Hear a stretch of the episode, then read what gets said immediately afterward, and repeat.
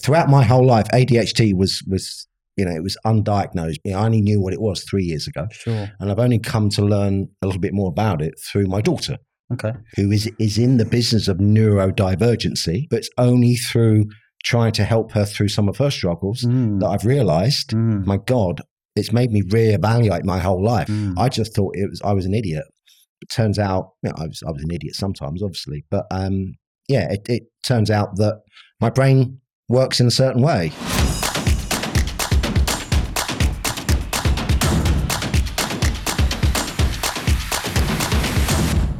Mitch Sullivan, welcome to the Purpose Led Leadership Podcast. I'm delighted to have you on the show. Um, 50,000 connections. We've spoken before a few years back about retainers, actually. I've always loved your content. Um, how I would describe you is that you take the piss, but nicely and in a very informative way. I hope that's okay. Tell me more. of- It's getting taking the piss is something I've got better at over the years, actually. Yeah. Tell the audience a bit more, those that don't know, what you currently do. Okay. I, I, look, I, I run a training business that I started seven years ago, or a product. It's not a business because it, it still operates under under my uh, original company name. Um, but it's a copy. It's very specific. It's a copyright and training um, course specifically for recruiters. Um, that's kind of been it was successful pretty much from the get go, Mhm. um, and it's just ticking over nicely, gradually increasing quarter on quarter. Yeah. Um, I kind of own that training niche in the UK.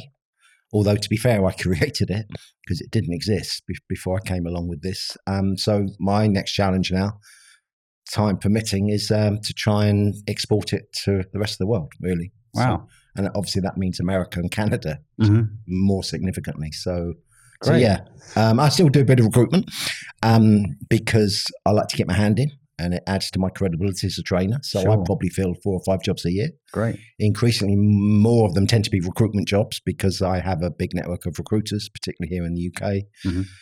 Um, and I get involved in some marketing and advertising campaigns again off the back of the strength of that copywriting for a recruiter brand. Yeah. I'll occasionally get approached to produce ads or create ad campaigns. And I've got a team of creatives and copywriters that I, I go back to, to to do that. Great. I mean, my experience tells me that there's a huge market for your services because I think copywriting in itself, you're, you're, I'm sure you'll agree with this, is very underestimated. In fact, the quality of ad writing and, and JDs in general is pretty poor. Would you say?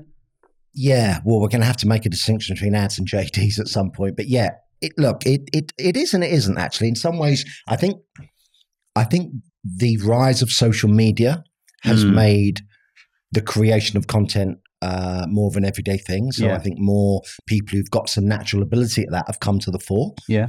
um, w- which is which is good. Um, people have probably intuitively got better at writing or Mhm. communicating what they want to express because of social media. Um, however, the bad side is that I think a lot of recruiters or people in the recruitment industry have got locked into habits, Mm. uh, which mm, at its worst manifests itself in them regurgitating job descriptions and Yeah. expecting them to behave like job ads. Yes. Um, and that's really the battle that Jackie and I have been sort of waging over the last seven years is getting people to understand that the two are very, very different things that have very Absolutely. different purposes. Mm. I Um, think there's a lot of kind of copy and pasting and shortcutting going on in terms of yeah, it's uh, the most widely used technology in recruitment. so what is the distinction? I mean, in, in your eyes, I think because a lot of people wouldn't necessarily correlate that, that as a distinction. No. Well, anyone who doesn't think there's a distinction between a job description and a job advert is, um, well, they're an idiot. Sorry, I'm thinking of a better way to put it, but you know, it, it they have co- two completely job function, two different job functions. Mm. Um, you know, to distill it down to one word, a job ad's job is to sell, and a job description's job is to tell Mm. um, and, and that's it. One gives information, mechanical information, mechanical data about a job. Mm. It's driven by things like compliance Yeah, yeah. uh, uh, and legal. Uh, a job ad is driven by sales and marketing, and it's there to encourage people to want to find out more. Sure. Yeah. Let's go to the job descrip- description first because you can qualify a job to the hill, right? But just qualifying a binary uh, criteria of what the person is is not going to be enough. I mean, what's your understanding of what a, J- a, a good JD looks like?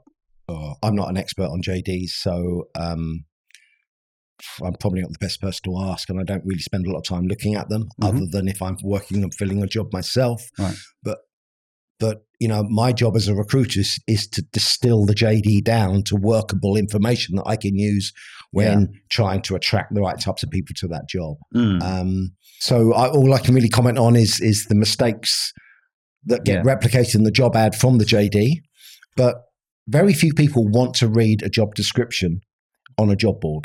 Yeah. Particularly at the moment, because most of the people looking at jobs on a job board are in, are in a job. They're Mm. mm-hmm. not unemployed, most mm-hmm. of them. Mm-hmm. Um, even back when the economy was normal, according to data that I've seen, around 60% of all job board traffic was coming from people who were looking to improve their situation in some way. Yeah. So, in other words, they were employed. Yeah, yeah. Yeah. What tends to happen is, is, is that no, nobody's really going to want to read a, a, an 800 word job description mm-hmm. on a job post if they're casually browsing. Yes. Because what they're looking for potentially is something that might be better than what they're doing. Um, and mm. so if a piece of content doesn't make it easy for them to find that out really quickly, yes. they're probably not going to invest time reading it. But however, people will read a job description, Hmm. an mm. 800 word, 900 word job yeah. description, if it's about a job they've already decided that they might be interested in. Right. Because then they're looking at the finer detail. Who mm. are they reporting to? What are the key tasks and responsibilities? Hmm. Yeah, yeah.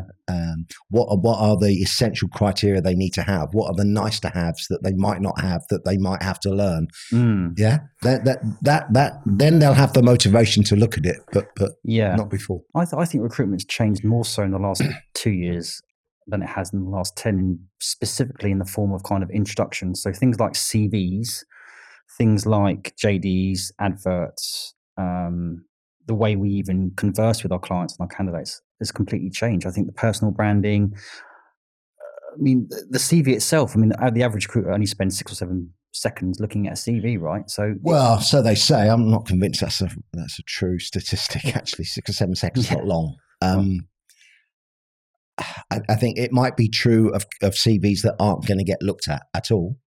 Yeah, so in other words, it may take only 10 seconds to determine that a CV is not appropriate. Mm. So if you're filling a project manager job and what you're looking at is a CV for a gardener or a waiter, yeah. you, you, that can get done in under 10 seconds. But yeah. I think anything else, you need to take a little bit of a closer look.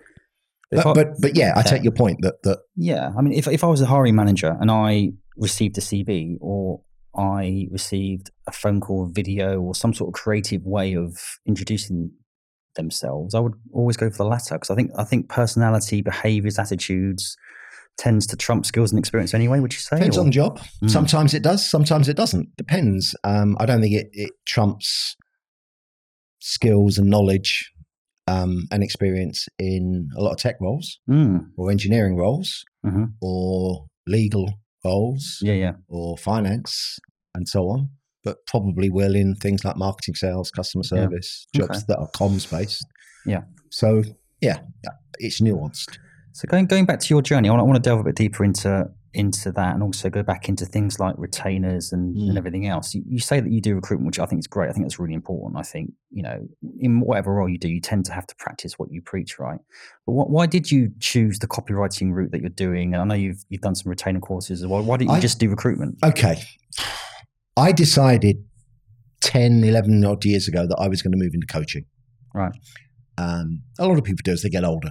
Mm-hmm. Yeah. You just, you get recruitment wears you out. It's a tough business. Um, so I didn't want to have to make, rely on filling jobs to make my living. Yeah. Uh, I felt I'd accrued a lot of knowledge and experience mm-hmm. and insight, which I felt would be valuable. Yeah. Um, and always the two things that I've always considered myself as most, most knowledgeable uh, in uh, is retainers and recruitment advertising in general. Yeah, yeah. Um, I always felt I made the transition from contingency to retained in 2000, 2000 2001. Mm-hmm. And I did it off the back of my ability to produce good advertising. So it was the fact that I would create much better advertising than any other recruiter Got you. in that market I was mm. Hmm. working in would be enough to to get for me to justify the client paying me some money up front. Yeah. Um, and then, like anything, the more you do it, the more you learn how recruitment differs when you're working on retained as opposed to contingency. Mm. And, and the big difference Yeah. is when somebody's giving you money up front, you pretty much have to fill that job. Yes. Yeah. Yeah. Yeah. So that then that then shows uh, sh- throws a different shade on activities like the brief, Mm. what kind of conversation you have with the hiring manager, Mhm. into what depth, in order to understand the job, so that you know, be, so that you can fill it. Yeah. How am I going to sell the job? How am I going to assess the right candidates? And so you need, really need to get into some of the granular stuff with the client. Mm. Um, you have to market the job well. You have to distribute that marketing in, in the right places. You can't rush candidates like you often will do in contingency because you're, Yes. you're you're under a lot of time pressure. You're competing with two or three other external agencies. Mm. But when you retain, you can just take a little bit more time because some candidates need a bit more time. They don't want to be hassled. Um, you need to be able to meet them as well, Yes. um, which is a, an important criteria of, of working retained. So, Mm. yeah, it, it changes. It significantly changes how you, how you actually do the job.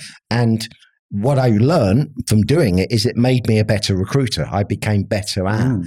stuff that I'd always found tricky, such as Mm. assessing candidates. I still don't consider Yes. myself that good at it, but I'm better at it than I was because I've had to get into some of the finer detail with certain candidates in order to justify me putting them on a shortlist.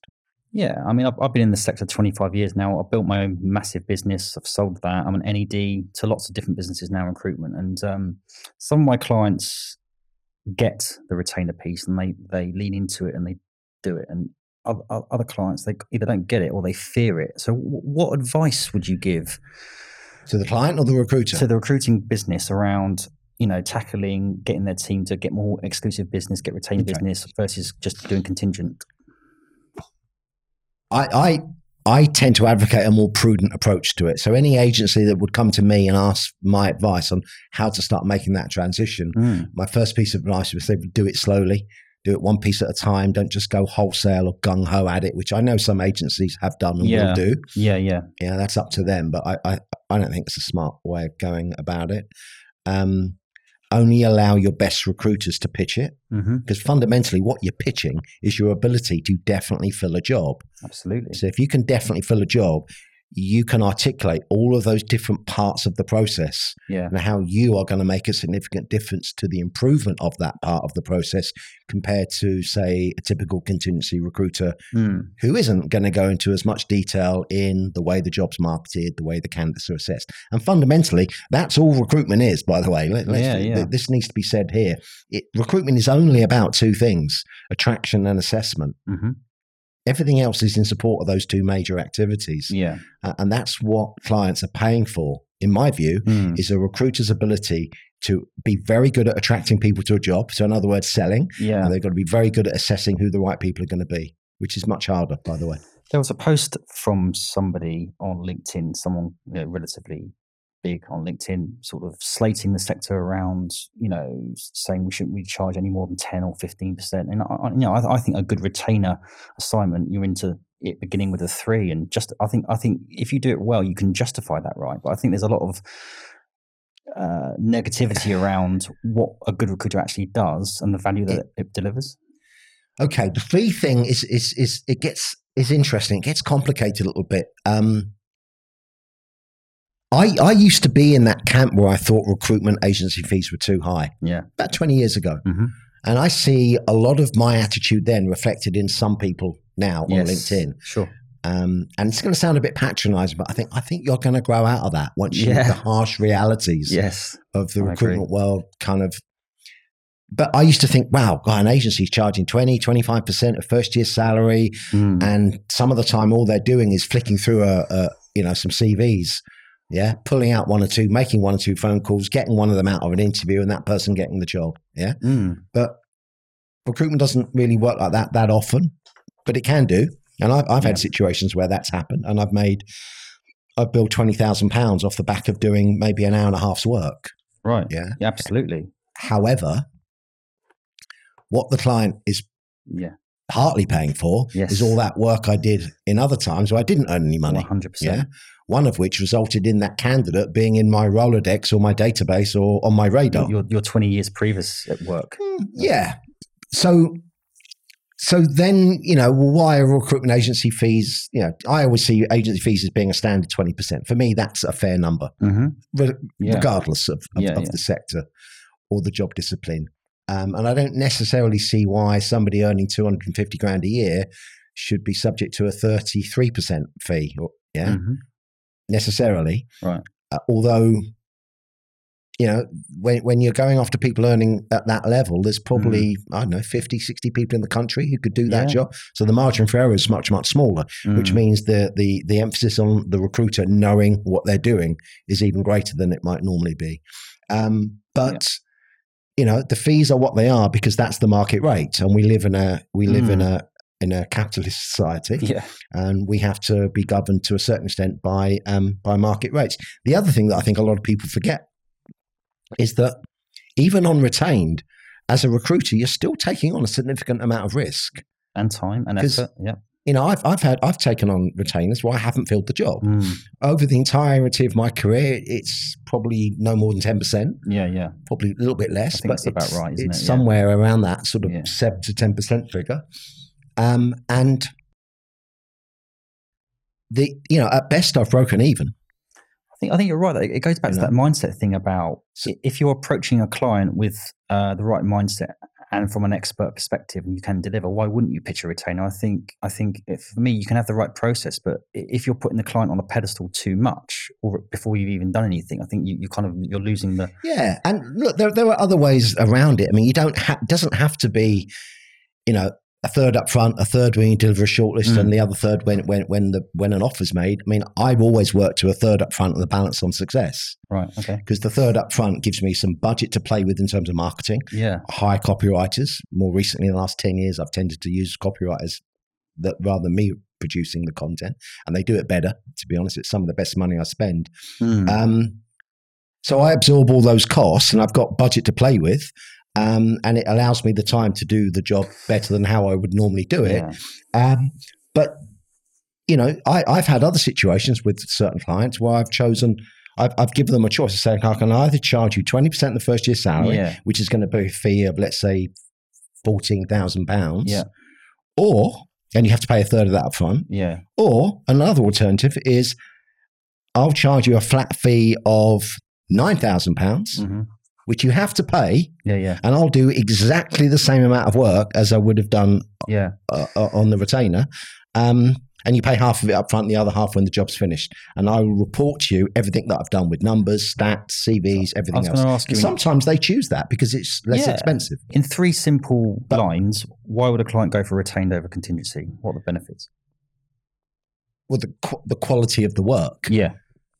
uh, they sh- they should be buying uh, a much better process, a more thorough process, both in terms of how the job is sold and marketed, Mm. where how it's distributed, how those candidates are treated, the kind of respect that they're afforded, Yeah. and how they're assessed. Yeah. And then the whole admin and and and bringing Yes. things to to fruition. You know, there's there's a lot of attention to detail that recruiters need to bring to that entire process. Um, yeah, what was the other part of the question again? What, what, what, oh, right, they're Yeah. getting they're getting greater degree of certainty that the job is going to be filled, Sure. which they're not getting on contingency. Yeah. Um, and I think it creates the right impression in the mind of the candidate that this is a company that takes recruitment seriously, One hundred percent. which probably is not a bad thing in terms of their ability to climb on board with this company and take them seriously. I think that last point I was going to say to you. I mean, that, that's an all too forgotten thing about if you approach a candidate with a role that you're in control of and you can dictate whether that guy gets an interview. that auto- Automatically, that role is perceived as the best role because it's it's it's more urgent and the, the, you know it's. I think the whole the whole scope, the whole process is elevated for the cl- from the client to the consultant to the candidate. If you can get if you can get exclusive or retained, um, it's I think it's the it's the way to go. But I It- mean, also that that- I'm I'm not uh, It- anti. It, it- conversely, sorry to Yeah. interrupt you, Chris, Sorry. but conversely, candidates that get approached about the same job by two or three different recruiters, Mm. which typically happens a lot yes, it on does. contingency. Ever Yes. since you know the internet and job board, social Yeah. media, that has just that that that has gone through the roof. That hardly ever happened in in my first ten or twelve years in the industry when Mhm. there was no internet. It just hardly ever happened. yeah, Um, but when it does, it just sends a very clear signal to that candidate that this is a company that that takes a haphazard approach to filling Yeah, jobs. exactly. And if they're that sloppy in how they hire, what are they going to be like to work for? Mm, I agree. So what what pisses you off about the industry? Are you serious? Got all day. How long have we got? oh God! Um, look, the retain thing. I, I I think the future of the industry, or at least the people who are dedicated to being effective practitioners Mm, in recruitment, mm, they have to work some kind of exclusivity Absolutely. retain model. totally agree. I don't think it's possible to to be to become anything more than a than a, a spot trader Yeah, yeah. of CVs and people and candidates Mm, if you're working on contingency. Now, it's perfectly valid way for people to cut their teeth when they first come into the industry, yeah, obviously. yeah. Um, but I think there are other ways in which we could bring new people into the sector that I don't think are, are explored enough. But so contingency will always have its place. I'm not down on contingency No. it has its place course, and it yeah. works it, it, it, it works better in certain job disciplines and certain sectors than it does does Yeah. others Yeah, yeah. it is it has no future for anyone who considers themselves to be a good recruiter or who has ambitions to Hmm. be a, a very good recruiter and, and and has decided that this is their career Yeah. i just don't see because if if nothing else having to continually hustle it grinds you down you know, course. wears you out. And as you get older and you take on a mortgage and a spouse and you have kids Yeah. and more responsibilities, you start wanting a little bit more predictability. I mean, I used to love contingency because I love the thrill of it all. Yeah, yeah. I didn't know where my money was coming from. And I kind of, I was a single guy. I Yeah. was spending too much money on, on alcohol and going out and, you Yeah, know, yeah. all that other stuff that we do in our late 20s, early 30s. Mhm. And um, I loved it. It fitted with my lifestyle Yeah, yeah. um, and and being you know as i've only recently found out i spent all my life being adhd um, it kind of it worked Right. it worked for me and i think i suspect it works for a lot of people um, but it's not sustainable No. i don't think it is No, I want to talk to you about that. Your ADHD, the burnout, the alcohol kind of thing as well, and a bit more about your journey. But you mentioned that attraction and assessment are two of the most fundamental things in recruitment, and this is a point that I love around. I think where, where recruitment consultants go wrong, they'll, they'll qualify a job they qualify a job spec right, and consultant A will go to the job board, cons- consultant B will go t- to the database, consultant C will write an advert, and every single person will do something completely different for me, there's too many gaps in that process, and having a, a harmonious, uh, structured process that everyone follow. You don't want to create 25 mini me's, but in, in Mm. fact, you do have to have a rigid process. And I, I think I'm all for getting new new ops tools as well, but I think half the time recruitment consultants don't use what's in front of them in the right way.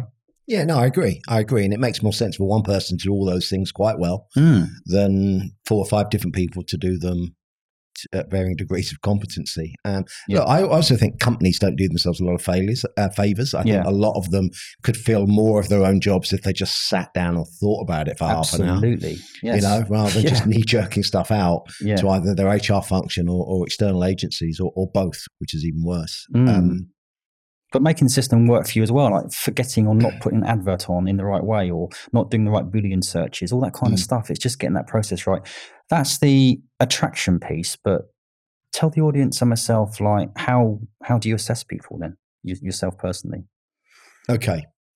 Right. Look, my one caveat here is I'm no expert in interviewing people. I'm sure you are. Come I'm on. not. I'm really not. I mean, I'm not a mug either. But you know, I, I, I one of the things that I do when recruiting is I kind of downplay myself when it comes to the candidates. So I don't. Right. I never big myself up. Okay. I always kind of present myself. Look, I'm just the facilitator here. My job is to get you in a room Mhm. with somebody who may have something to offer you that you want, and vice versa Yes. and you know a crude analogy that us recruit you know that that that sums up what we do as recruiters is we put people in bedrooms and those people decide if they want to go and go to bed with each other Mm. our job is to put people in rooms um, so my approach to assessing a candidate is i will have when i took the brief i will have asked the hiring manager what are the two or three absolutely fundamental must have criteria that this candidate's got to have sure. whatever they are, and I don't let them give me more than three unless it's absolutely Yeah. essential. Oh, it's a The mo- shopping list, isn't it? Yeah, it's, most of it's bullshit. you know. yeah. degree, Excel, Word, you know, oh, so- on, on, that's another point, isn't it? You know, you must have a degree. I mean, I think that's a dying breed. yeah, hopefully, isn't and it? 12 years experience. Yeah. Yeah, it's bonkers. Yeah. Um, but yeah, and, and most of the time they play ball, and I rarely have I gone to market with more than three must have criteria. Mhm. And those must have criteria are all skills and knowledge based. What do they Yes. need to know, what they need to be good at doing, what does their experience need to show. Mm. Never get involved in soft skills, personality, character. Oh, really? Right. No, and it- it's too hard to measure. So you wouldn't go down that road. That's very interesting. No, I, I'm, I'm, never. I, I, I'll challenge that. I'm, I'm, I feel that a lot of the reasons why people or companies hire people, they hire on skills and experience, and they'll fire on behaviors and attitude. And actually, Uh, they, look- they- they need to get the first bit first, and the other, the other bits an added bonus as well. I'm not saying that work ethic, character, ability to deal with adversity, all those sort of soft skills, Mm. ability to, you know, persuade people, manage Right. people, get people to do what's got to be done, all of those kind of soft skills. Yeah. I'm not saying they're not important. I just don't think I'm qualified to assess people as to their effectiveness in any of those areas. I Right. think the client is far better placed to assess that than me. Mm. My job is to put people in a bedroom with them who should be there. I, Yeah. think, I, th- I do agree. so so it's Yeah. can they do the job? yeah. Here's my criteria. Do they have the knowledge necessary to be able to do the job? That's relatively straightforward to find Mm. out. And some of it I can do before I even meet them. Yeah. Does it make sense for them to do this job logistically, Right. financially? Yeah. Yeah. Yeah. Yeah. Yeah. Um, and that's it. And if, if, if those boxes get ticked, they're, they're, they're, they're, they're justifiably on the shortlist. an interesting one. I, th- I think you're right in terms of maybe things like engineering and development. I think that I think that's right. But when you're when you're kind of running a project or doing doing something quite uh, like a program director type role, you know, you, you're going to have more people management skills. And I think certain styles of leadership is important. But I guess it is situation dependent to an I- extent. Yeah. Look, i- if, if you've, if your recruitment experience has helped you accrue knowledge of leadership, Mm. and leadership styles, then yeah, why wouldn't you include that in how you assess people if it's an important part of the types of people you need to recruit? But other than sort of long term projects that I've got involved in with Yeah. certain clients, where I have Okay. started to hire people on culture fit, yes. yeah, what Yeah. kind of people are they? Yeah, do they like football and beer? You know, if they're in the sales floor of a particular, Yeah. you know, then then yeah, that gets factored in, obviously. I, I, you know, I coach quite a lot of leaders, and the, normally the u- the usual thing where they go wrong is their own kind of like uh, inability to grasp the soft skills. Actually, I think I think particularly these days, uh, the archetypal recruitment consultant is different to what it was, what they were five five or six years ago. I think the average tenure for a recruitment consultant is one point four years. Is it? Why do you think that's the case? Have you got any ideas about that? I've got my opinions. Right. look, I need to. I need a little bit more information about that stat. It's the average length of time they stay in a job is one and a half years, basically. Yeah. Yeah. And I think the average in, in general, I think it's it's sort of a three year thing now. The- the- the- I think the permanency of, of, of a role is kind of waning. I don't think there's not really many permanent jobs these days, right? Uh, yeah, maybe. I haven't really thought about it actually. Okay. I haven't really thought about it. Um, why is it a, a year? uh, One, one, I, I think. I don't know. I'm guessing off the top of my head. I think there's much easier availability of new jobs. Mm-hmm. So it's you know it's much easier to f- have jobs just appear in front of you while you're doing something else. Yeah. Which pre-internet you had to act, physically go out and buy a certain trade journal or a certain newspaper on a certain day and look at the appointment section or look at the Mm. you know the si- situations vacant column. Yeah. Uh, but social media's become that new intrusive medium that that radio and TV used to be. I Yeah. think I think with, with recruitment specifically though, I think it's all about where's your next deal coming from, how could your next month close the deal, and I think I think it's the short termism of the mindset around Maybe. that, and I think that leads to burnout and disillusionment. I think that there's the lack of kind of playing the long game a little bit about development and all that kind of stuff. Yeah, I, I, do you know? what? I'd be interested to know what the average tenure of a recruiter was 10, 15, 20 years ago, Right. whether it was any different, whether it was Mm. longer. Might be worse Because- today. Yeah, I don't know. I Mm. would I would hazard a guess that, yeah, I don't know, actually. I, Good I don't know. point.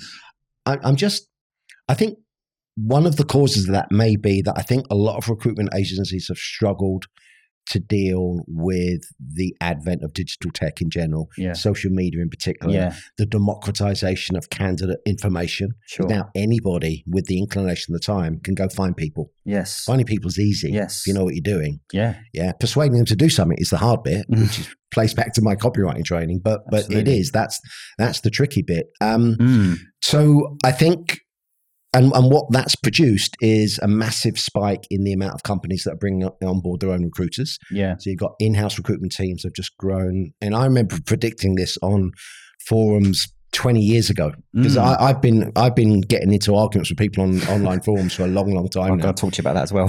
which um, so I didn't just turn up and was naturally good at using LinkedIn. I'd, I'd Yeah. had a lot of practice and been punched in the face a few times, which Yeah, is how you yeah. learn. Um, Yeah. So, um, but I remember predicting this years and years ago, and and you know, Mm. I just got I got rubbish as being an agency hater and blah blah blah. But I, s- I said it's got to. Mm. You know, when Monster first came along, and I saw the whole job board thing. You know, and and agencies really only survive because HR people are so bad at recruiting True. but but but you know the the rise of, of corporate recruitment teams has taken so much food off the agency it table has. and i think that's created a form of dystopia yes. in, in the agency world that and i think a lot of them have struggled I, agree. um, and have floundered a little bit and i think that's contributed towards the I totally agree. I, th- Yeah. I, I I completely disagree with recruiters who say that in-house people are washed up recruiters. If anything, the in-house role can be more sophisticated and there's a lot more to it. I think Well, I- sometimes than i worked in house for four years Right. so I've, I've i've i've walked the carpet yeah. um, and I learned a lot. Probably in, in the first two years I did that, in the four years I did it, the first two years, ah, I probably I probably learned more in those two years than I did in Absolutely. the first ten. you got to in the like, manage up, manage down, manage sideways, manage the recruiter. I, I mean, it, it opened my eyes to why there are agencies yeah. because the attitude towards recruitment, Sure. because I was only working in large corporates Yes. back then. Um, and I won't mention the names of the companies just because some of them I'll, I'll want to be quite scathing about. But um, the the most hiring managers that I've met that where, where I've been walking in the building every day, it's, they they really dislike recruiting, Yeah. having to fill jobs. But they, they, they desperately want us to help them because they can't do it themselves. yeah, but they treat recruiters like shit Yeah. um, for a variety of reasons, which you don't necessarily get into. But they Yeah, certainly, yeah. at best, they're holding them at arm's length. I agree. Um, so they then they're not giving them the ammunition they need to be able to do a decent job for them, Mm. and they think, well, if I if I get three or four to run around for me, the, the you know one of them will get lucky. Um, Yeah. HR people, um, don't get me started on HR people. When it comes to recruit, I don't think recruitment should sit in HR really until Right. someone's hired. Yes. Then it can double back to HR, but I, I think it should sit in sales and marketing. I agree. I, I think I think there used to be this concept of candidates and even recruiters having a sense of self entitlement, i.e., candidates expecting certain things. But I think the hiring managers and the employees, there's a, such a sense of sense, sense entitlement where you know they even recruitment companies they expect the old adi- adage, "I want that person to run through a brick wall for me." I think that's Mm. that's bollocks. I think I think it, I Yeah. th- I th- but in a good way, I think it's it's Well- turning turning, isn't it? I, I don't think there's anything wrong with wanting people to do that if you're a very very good manager. Mm, But how many great managers are there anymore? not enough. Mo- Most people have, have had to become subject matter experts. yeah. You know, and again, because I'm old enough to remember the pre-internet days, you know, I was a sales recruiter. When I first came into recruitment, I recruited salespeople and sales managers. Sure. And I'd been a very successful salesperson and sales manager prior to coming into recruitment Yes. for six years, six, Yes. seven years. Um, so I had a little bit of an insight, which helped Mm. getting started. Mm. Um, but, you know, people had to manage people back then. Of course. Management was a definable skill. I hardly ever see the ability to manage people ever described in job ads or job descriptions anymore. Oh, it's, I mean that's that's why it falls down, isn't it? They might, Maybe. but yeah, they might have Yeah. the right skill set, but if they're not being managed or led. You mentioned sales and marketing. I want to touch on this point because I think it- again another misconception in my eyes is that you know sales is the most important thing. I think marketing is playing mu- and branding, personal branding, is playing a much more bigger part in in our lives. What do you reckon? Yeah, I, I wouldn't argue with that. It's certainly playing a much bigger part in everyone's lives. Um, I only see it through the prism of recruitment Yeah, and appreciate there's a lot of other stuff going on outside of recruitment in terms of, you know, the whole influencer marketing and, and, and what personal branding means to different types of people. Hmm. Um, personal branding becomes an issue for people who are employed. right. And I'm not saying that's right or wrong, it, but I'm just saying it's an issue. A Mhm. lot of companies, you know, have got a bit of a stranglehold over, over how people can communicate publicly. particularly the larger the company, the, the tighter the stranglehold Yeah. generally. Yeah. So people are often aren't given too much freedom. Sometimes what they talk about, how they talk about it online. Yes. And that yes. includes recruiters, Mhm. um, which is a shame, actually. What's your thoughts on kind of LinkedIn? Because it's it is about uh, it's about personal brand even more so. There's a lot of video stuff going on. You have to be human. You have to you know going on the binary corporate kind of images of people with their logo behind them, all that kind of stuff. How how are you how are you adapting to that? What's your thoughts on it? Um, h- how have I adapted to it? It's been easy because um, I don't report to anyone. I, I do what the hell I like, you know, Great. and, and have, and I'll Sure. learn from my own mistakes. Um, and I've sailed close to the wind a few times, as, as is widely known. Yes. Um, But um, no, I- look, for, for me, my golden rule with social media, and I think I think this would be good advice for most people, is you know, I, I, being a good writer, writing things that people want to read Mm, takes time to develop. It took me uh, years It's to, an to get art. good at it. that's a Yeah, skill. Yeah. yeah, and it takes practice. Nobody, you know, you can have some natural ability, and I must have had a little bit, Yeah. but I just worked at it. I read books. I didn't get any formal training. It's only through working with Jackie that I've actually become more of a technician when it comes Right. to advertising in general and understanding the mechanics of it. yeah. Um, but you know, what I've brought to my content is knowledge and authority over certain subjects. So I Indeed. don't get, I don't, I don't form two opinions that are too strong about things that I don't have a direct understanding and knowledge of. Mm, So I play safe in that respect. Um, my content is always peppered with humour, it is. or as you called it, S- piss taking. satire. But we we can you know banter semantics all day. But you know it's humour. It's Yeah. it's taking a you know, uh, and What's- what's- and that makes the content more palatable. But the, the one golden rule that I have is I never ever say anything, even if it's a sarcastic piss take Mm, or an, or an off the cuff kind of yeah. remark. I'll never post anything that I cannot back up. Well, Yeah that's good. I and, mean, that- the- and I, yeah. would, I would urge everyone to free themselves up, but just say what Yeah. you like, but make sure you can back it up if someone challenges you. I mean, g- when I first saw you on LinkedIn, I, ori- I was originally kind of like, who the fuck's this guy? This is a bit much. and a now lot I of love people it Thought that. because I know it took me a while to get it. And I think now I love it. And a lot of people, you probably still get that now. But talk, talk to us. What's, what's, what's been your first or second most controversial post? Uh, well, the, the, the, the one that everyone keeps coming back to is the, is the post I made about Hayes, which uh, I talked about on, on that other podcast Yeah. a few years back, which I don't necessarily want to get into the nitty gritty of that anymore. But, um, but yeah, it was a joke um, because it, it incorporated the Nazi party. Um, it got a lot of heat, which I Mm. felt was a bit stupid because people were adding dots Right. to join up so that they could get offended. Jumping on the bandwagon. And some people were doing that as well. Yeah. Um, to be fair, there were quite a few recruiters who who stood in front of the storm and said, "Hang on a minute, this is yeah." And Yeah. I remember a lot of who those people were because it took Right. it took some bravery to do that because Sure. it it, It it, was, yeah. it, it was a contro- firestorm Yeah. uh, uh, uh, for Yeah. a couple of days. Um, but I was lucky in so much as I came out of that even better than I beforehand because my, Mm. my follower numbers went up. Not connections, because there's a difference between connections Sure. I only have thirteen thousand connections on Right. LinkedIn, but Okay. I but my follower count is forty five thousand. yes. So there's a lot of people have decided they want to follow me Mm. rather than. And I think now people see the follower number and think, oh, he's, he's already got thirty thousand connections. It's pointless connecting. with him. right.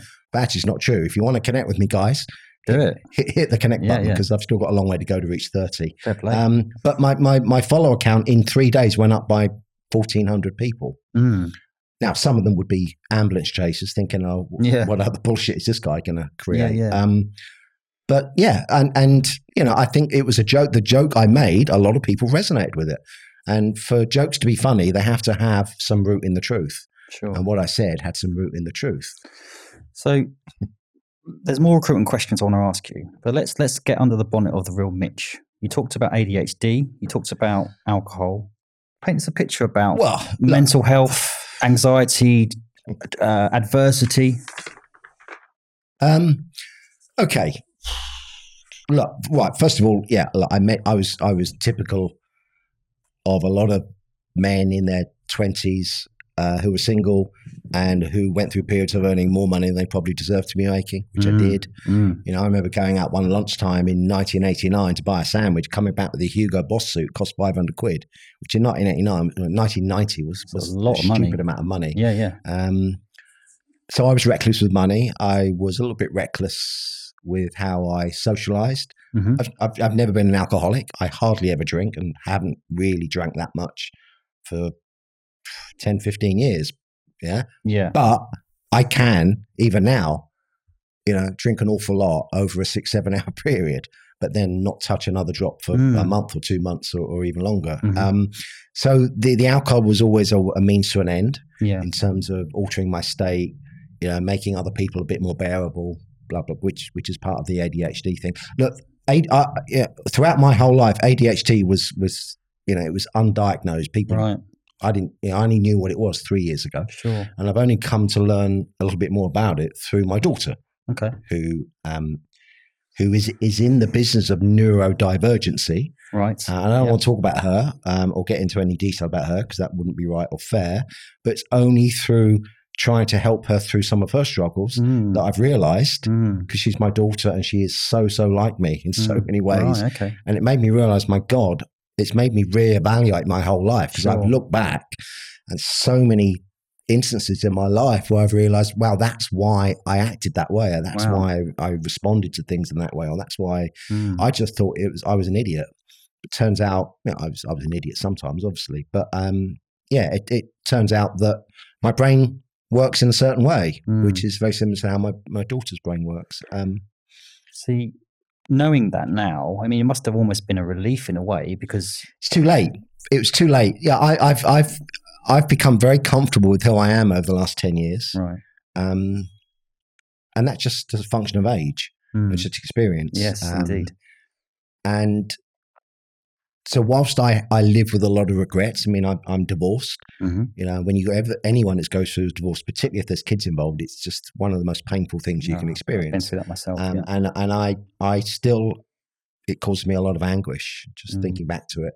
Mm. Um, so, but yeah, I I, I just what I've uh, the last couple of years I've had to look back over my life and and and re-examine periods of my life. I think right now I'm starting to understand why that happened the way it did Yeah, more clearly now Sure. than I did at the time. Sure. At the time, I just felt like a a, a ball in a pinball machine Yes. sometimes. Yes. Yeah. Yes. Um, I agree. so it it yeah, I I don't dwell on it too much. Um, I think sometimes though, um, I'm all for kind of um, looking forward, but sometimes you do have to go back. You do have to go inward s- before you can go forward again. And I think that, um, you know, I think sometimes in recruitment we're so transfixed into the next deal or, or, or business that we forget some of these softer s- skills and the empathy, understanding, and looking inward. I, th- I think this is called the Purpose Led Leadership Po- Podcast, and my purpose now is completely different to what it was when I was running a big business, and I'm much happier now yeah, I'm, I'm, I'm more rich in fulfillment and purpose than I am financially. I wouldn't trade what I am now for what I was back then. And I, I get the sense you've got the same kind of thing. yeah. Look, the the social media has been a great thing for me. Mm, It, it's played to my strengths, some Mm. of which were created by my my ADHD. sure. you know, which were, you know, looking back, always been a big picture guy, never been particularly great at detail. Um, sometimes have tremendous problems switching my head off. Right. Literally, I can't stop my brain. You know, that had negative effects on my sleeping patterns because I literally just couldn't stop Wow. thinking. Yeah. Yeah. Um, and I know that my daughter suffers from that sometimes as well. Mm, Um, just all or nothing. I have. I've, I've always had a very all or nothing mm, personality mm, where I'm all in or it's right. yeah.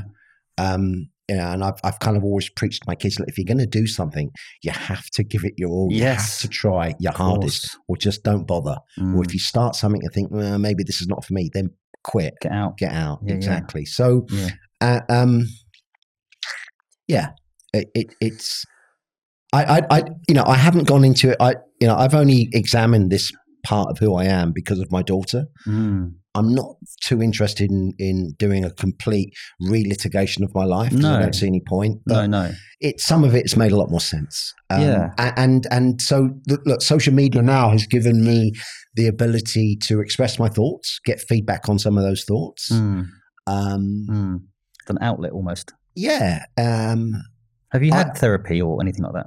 Counselling or wow, we're getting deep here, aren't we? I mean, Yeah, it's it's a normal I- thing these days, no? I, look, I did um, for a while when I was going through when my marriage was breaking down, and I was um, I was throwing uh, too many stimulants into my body at the time as a Mm. coping mechanism. hmm Um, but I, I didn't do it for that long. Yeah. Maybe it's because I thought the guy was a bit of a hack. Um, but yeah, I, I just thought, no, I, I can work this through this stuff myself. Mm, Um, mm. so yeah, I, I, I, I tried that. Didn't really work for me. Um, I'm a little bit too bullheaded, perhaps. I think I think it's it's a journey that we go on. And I think we've all got mental health. I've- I'm a mental health first aider, mental, mental health advocate, and I've been very vocal on LinkedIn about some of the struggles that I've had. And I think when we start having these discussions, I think it's a strength. And a lot of people think whatever, but for me, this is how you this is how you win clients as well. Not just and it's relationships. It's, it's, this, this this is another level of kind of connection for me. This, this is how- you know the Yeah, I, look, I, I, I, I think I think um, we're just we're learning more about ourselves. The Yeah. world has changed so dramatically just in my lifetime. absolutely I remember thinking, I used to look at my grandparents when I was young and think, wow, they've, they've gone through so much change in their lifetimes. yeah You know, yeah. airplanes, you know, TV, radio, two Yeah. world war, one world war, not two, Wow. but, but yeah. you know, just seismic stuff. You think, wow, Absolutely. that'll never happen again. But in a different way, the world just in Mm. the last 30, 40 years has just been turned on its head. COVID is going to have an impact on all of us. Oh my god, the we- aftermath of that we is- can't- yeah. We can't predict yet. The next 10 years, that'll roll out work agree. from home is going to change the, the, the, the patterns of how we, we do things. Mm, Social media, um, the abuse of social media, yeah, you know, how that gets policed, managed, sure. you know, and by abuse, I'm talking, you know, at its most seismic level is, you know, the Trumps of this world. You know, and the disinformation and the bullshit and the lies and and and you Mm. know the freedom of speech. How do you manage that? It it that, that you know how we how we regulate the internet. uh, I think is one of the big Mm. societal questions that, that we have to find answers to. We've over got the Elon next- Musk at Twitter now, haven't we? That'd be interesting. Yeah, I, I, I don't know. I, I, I don't know. This, um, yeah. I don't know. What's um, what's your proudest moment so far, Mitch? Breaking the course record um, at golf That is at a my proud local moment. club when I was 22 years old. wow. Yeah. You happy with that? That's a, Yeah, in terms of the, the the physical feeling I had inside my body when I did it, and, and it stayed Yeah. with me for quite a while afterwards, and there being a plaque in the clubhouse. right. Um, I, Sounds- I, I used to play golf, as, as, Yeah. as, as is now obvious. Uh, I didn't start till I was 18, and I got down to four handicap by the time I was 22. Wow. Um, I even toyed around with maybe, you know, maybe could I turn pro? Mm, Um, and um, and you know, back then, four maybe getting down to three, I might have been on the verge of playing for the county, which which wouldn't have been a big thing. yeah. Um, but then I lost my driving license through drink driving, Right. lost my job, didn't have any money, and I had to quit golf for two or three years. So- Mm, Yeah, but th- and it's funny this this kind of doubles back to the ADHD thing actually because um, when I was playing between the age of you know getting better and better at golf and getting down to that lower handicap, um, I, my temperament was awful. Mm-hmm. I mean, I used to lose my temper on the golf course really badly. I used to snap clubs over my knee, scream, shout, Mhm. throw clubs. Mhm. And it became all, there's something of a running joke. And I was hauled up in front of the committee at the golf club two or three times. And mhm, and, uh, and they would implore me to to just try and calm down. They said, you, you know, you can be so utterly charming, Yeah. and then you have these these red mist moments, and Right. and and looking back again, that was an ADHD coming Sure. out, um, and Sure. I was lucky that. I found golf because it's a very individual sport. There's no one else or nothing else you can blame other than yourself Mm, if that's things true. don't work yes. um, and it forced me because I wanted to be good at golf Yeah, and I yeah, wanted yeah. to be effective as a good amateur player. Yeah. Um, and as I grew up, I worked at it and I thought, I've, I've got to stop losing my temper. I've got to stop Yeah. seeing red Of course. when I make double bogey on the first hole. you So know? w- w- it's the sense of achievement of winning the tournament, but also to curtail your It wasn't even winning the tournament. I just wanted to be capable. And Able. he, he was the Got you. defining thing. I needed to learn, and I did. yeah, yeah. I needed to learn how to get around a golf course in under 80 while I was playing rubbish. right. If I was hitting the ball bad, Sure, sure. you know, it, back when I was younger, I would have shot 90. Yeah, yeah. But I learned how to be able to still shoot 77 or 78 whilst playing not very well. So and, that, was- and that for me was a sign that I was maturing. And it, Mm. hel- it helped smooth some of the re- rough edges off me as a person because I took some of those lessons into life as well. Mm. Love, uh, l- love that answer. I mean, that was 20, 25 years ago. Moving forward, Mm, Longer, actually. I'm older well, than you I, I think. was trying to be kind. um, what's your What's your purpose? Would you say? purpose. Mm. I, I'm not big into grand statements like that. Actually, Okay. you know, I want to. I want my business to be successful. The copywriting business to be successful. I think it's important. Um, I'm looking forward to some serious competition coming into that particular training market. Yeah. That will tell me that more and more people are taking it seriously. At the moment, but what- certainly but in the why are UK, you doing? I'll ask the question differently. Why are you doing what you're doing? What What's the Why are you doing what you're doing? What's the reason for doing it apart from paying the bills? Is there a more Is there a more bigger reason than that or not? Is it to give something back to the sector? Is it to Have you thought about I that? look, I wouldn't be able to do what I do with the amount of gusto that I sometimes bring to it if I didn't believe in it. Obviously, I've thought about it a lot. I think about a lot of things a lot. That's just So you're also bloody good at it, Somewhere. right? well, I don't have much competition at the moment in terms of teaching people how to write good copy Hmm. Mm. within the world of recruitment. I mean, it's niche. Yeah, there's tons of copywriters out there, millions of them. There's lots of copywriting trainers out there, but there's nothing currently, or very little, in the world that is specifically geared around recruitment. without being too disparaging to other recruiters, you're uh, uncharacteristically humble. I'd say. Well, I- I'm not so sure about that.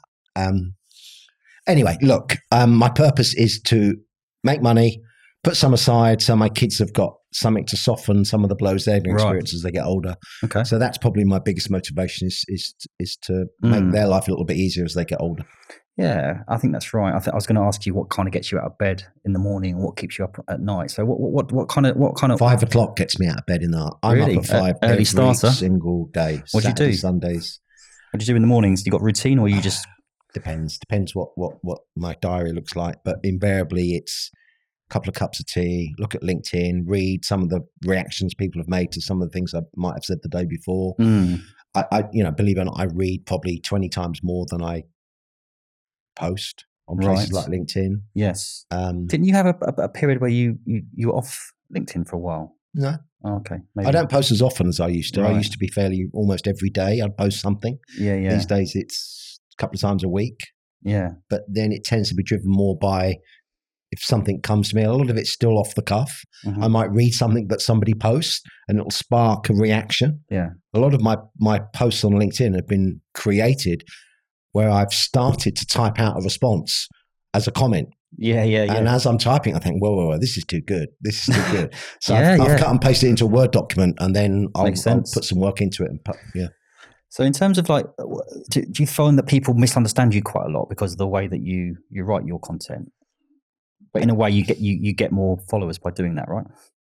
Look, I, I you're probably going to have to ask other people. I, I it's, it's difficult for me to second guess. Um, I, I suspect probably a lot of people think I'm grumpier and more miserable than I really am. Um, they, p- you know, probably think, oh yeah, he can be a bit negative, which is true. I'm I'm a glass half empty kind of person. Mm, Whenever I look at any situation, the first thing I'll look for is the flaws. right. Okay. You know, when I smell flowers, I look around for a coffin. Yeah, I'm just one of those types of people. Fair enough. That doesn't mean I, I want to get down on everything or be negative. It's just that Mm. my instinct is to is to look for things that might go wrong. Yeah, yeah, Yeah. Okay. Well, so Um, we're kind of coming towards the end of this. It's been fascinating. Um, just talk to us about kind of like we've all made mistakes. I made I've, I've made some big mistakes. What's been your biggest mistake or poor decision? Would you say? I mean, there are some that are going to be too personal for for me to want to reveal here. Um, I've made loads. I, I wouldn't Mm. say I've I've made any you know that I can think of right now that have been massive or seismic or life changing. Yeah, yeah. It's been more a question of lots of sort of medium sized mistakes. Um, Mm. you know, but I, I, I, I look back on, you know, I, I lived in Switzerland for eight years. Oh, wow, I okay. started a business over there, recruitment business. Okay. Uh, that's when the whole retained and advertising thing started to really take shape. Yeah. I learned a lot, but I was in, you know, a very small market, com- you know, and I, I I often look back on those years as me giving my best years to what essentially was a commercial backwater Sure. and, and wondered how much more I could have achieved had I been in the UK Yeah. between 1996 and 2005. Um, because those were my peak years. I, you know, in terms of, you know, youthfulness, energy, knowledge, all kind of coming together Got you. were starting to come together. Probably my, my peak years were my forties, probably. Um, and I think they probably are Mm. for a lot of people actually, because it's it's where Yeah. it's where wisdom meets energy. I totally agree with that. You know, Yeah. um, and as you get older, as you go past forty and, and, and into your fifties and beyond, the energy levels start to the- Sure. the, wisdom doesn't go anywhere, but the energy levels Yeah. start to decrease a kind little of- uh, bit. Yeah. At this age, you're kind of old enough to do whatever you want, but young enough to still, you know, recover, Yeah. you know, that kind of stuff. Um, so I, I think everything that I've done, good and bad, has contributed to me being in the position I am in now, which Yes. is relatively comfortable Okay. uh, in terms of my my own sense of self. Uh, I don't beat myself up as much as I used to. Um, That's good. I've got a great partner who has made my life so so much easier. uh, Yes. who I've been with now for Lucy for fifteen odd years oh, now. wow. Congratulations. That's Um, great.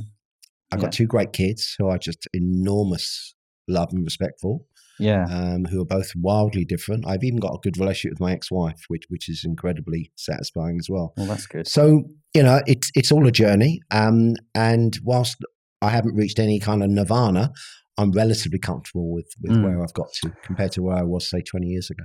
I mean, you know, having built a big business myself, I'm now a solopreneur. I don't have any people working for me. I've got like suppliers and things like that, and I Yeah, me love, too. I I'm the love same. the flexibility and Yeah. freedom of that. Yeah. Um, I almost will kind of like never go back, and I, f- I feel that. Um, it, I mean, I- it would take a lot of money for me to be offered to, you know, to go back into that kind of environment, and I'm not sure why that is. I just just talk to us about that kind of like because some people struggle with the whole solopreneur being completely on their own, but I think you Yeah. and I are quite similar. We kind of, I kind of enjoy that that flexibility. Yeah, look, I, I've I've I opted out of the um of the employed work market when I was um 33, 32, Right. 33. So I was I was young. Yeah, Uh, looking back, I was relatively unemployable because I was too headstrong. yeah, I was too difficult to manage. I mean, I've had a couple of great managers in my life, and, and looking back, they were exceptional managers yes. to get the best out of me um, because I, I I was capable of producing great results both before I came into recruitment and, and, Mm. and since. Mm. Um, but could be a bit of a loose cannon, bit, a little bit unpredictable. Yeah. Um, yeah, so yeah, I've I've I've um that's really the only life I've ever known is it's me and yeah. I have to make a living. And Yeah. at times I found it incredibly tough. do you do any in incredibly person tough. stuff? Do you go to any? uh, Is it all kind of remote stuff that you do? Or Well, I- yeah, I, I'm not the best networker in the world, but networking these days is much much easier because of social media because Yeah. people go, oh, it's Mitch Sullivan, so that that helps. Yes, obviously. So absolutely. it means I don't have to initiate conversations and introduce myself, which I was never particularly good at. um, so yeah, it- okay, what what are the out, out of date things recruitment agencies do versus what they should be doing now? Do you think? out of date things, Yeah, posting job descriptions. It Yes. used to work back in the Yes. mid two thousands. It worked because Yeah, yeah, because um, it was quick.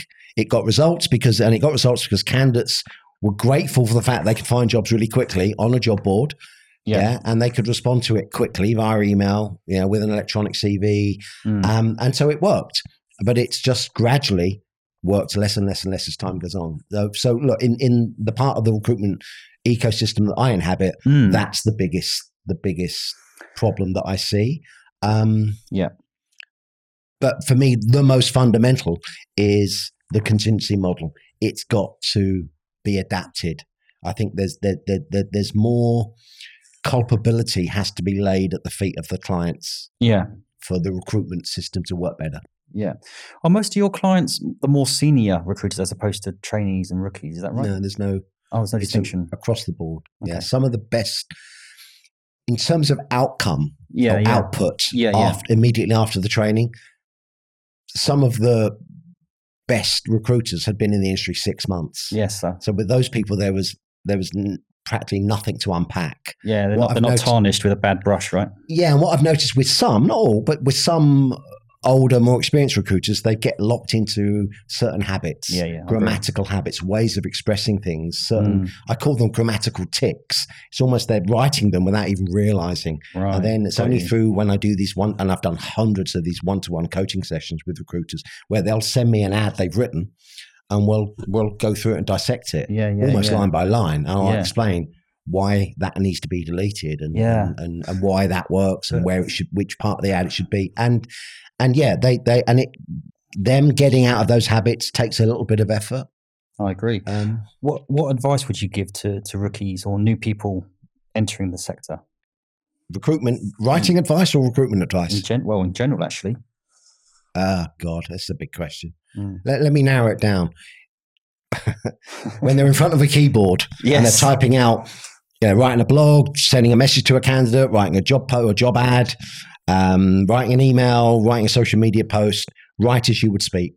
Absolutely. Write down what you want to say, then go through it Yeah. line by line and keep asking yourself, so what? So what? What does this mean to Right. the reader? yeah. Is this going to mean anything to them? Mhm. Yeah. Mhm. Um, are they going to want to keep reading as a result of reading this sentence? Are they going to want want to read the next sentence and put it in language that's nice and simple and straightforward? And that Yeah. means not using words like facilitate and using the word help.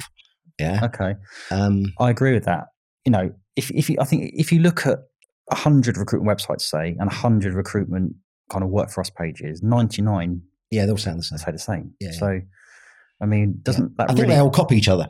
I, I think they go right. We 100%. need a careers page, yeah. and they go right. Let's have a look and see what other agencies are values saying, as well, so the we same. get a sense of what we need to do. yeah. Um, very few people are, are brave enough to want to stand out.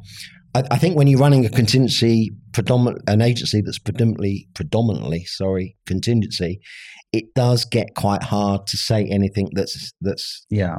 that's that's tangibly different. Yeah. But they could say it in a different way, and and too many of them aren't prepared to do that or don't know how to. Um, but that, that if if social media has done one thing that's brilliant in my view, is it's made it far more acceptable and mainstream for language to be more conversational and more colloquial. Mm. So yeah, so that kind of stiff formality that a lot of recruitment comms used to have Yeah. Yeah. is, is slowly being eroded, which I think is a great thing.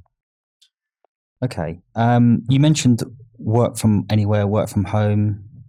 How do you feel that's going to or has affected recruitment in general? Um, I believe that a blend of the two is the utopia. What do you think? Yeah, look, it's it's I, I think it's made an already complicated arena more complicated. Yeah, yeah. which is not a good thing. No. How are we going to train trainees? It, you can't do that from home. No. It's much, much harder. Uh, yeah, it's, it's, it's a big question. But yeah, yeah, look, it's complicated.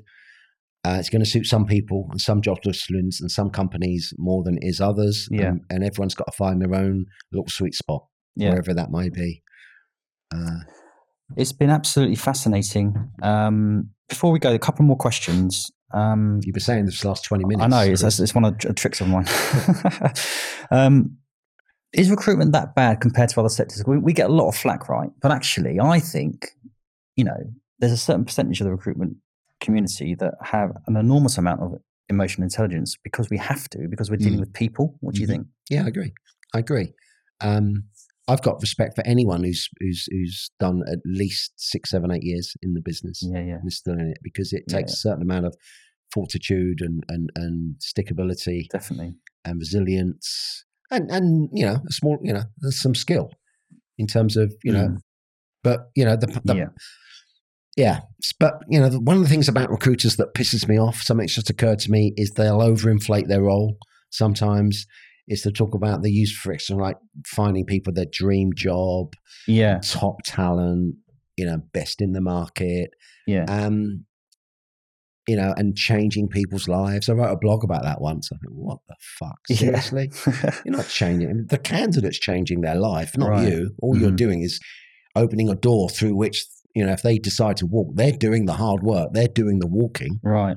not Sure, you. sure. So You you're not know. a fan of the virtual signaling around? you No, know? no, I'm Right. not. I mean, and, and I think if you do recruitment well, it can be an incredibly well paid job. It can be very Mm. rewarding on lots of levels, not least financially. Mm. But start bestowing upon yourself some kind of social significance.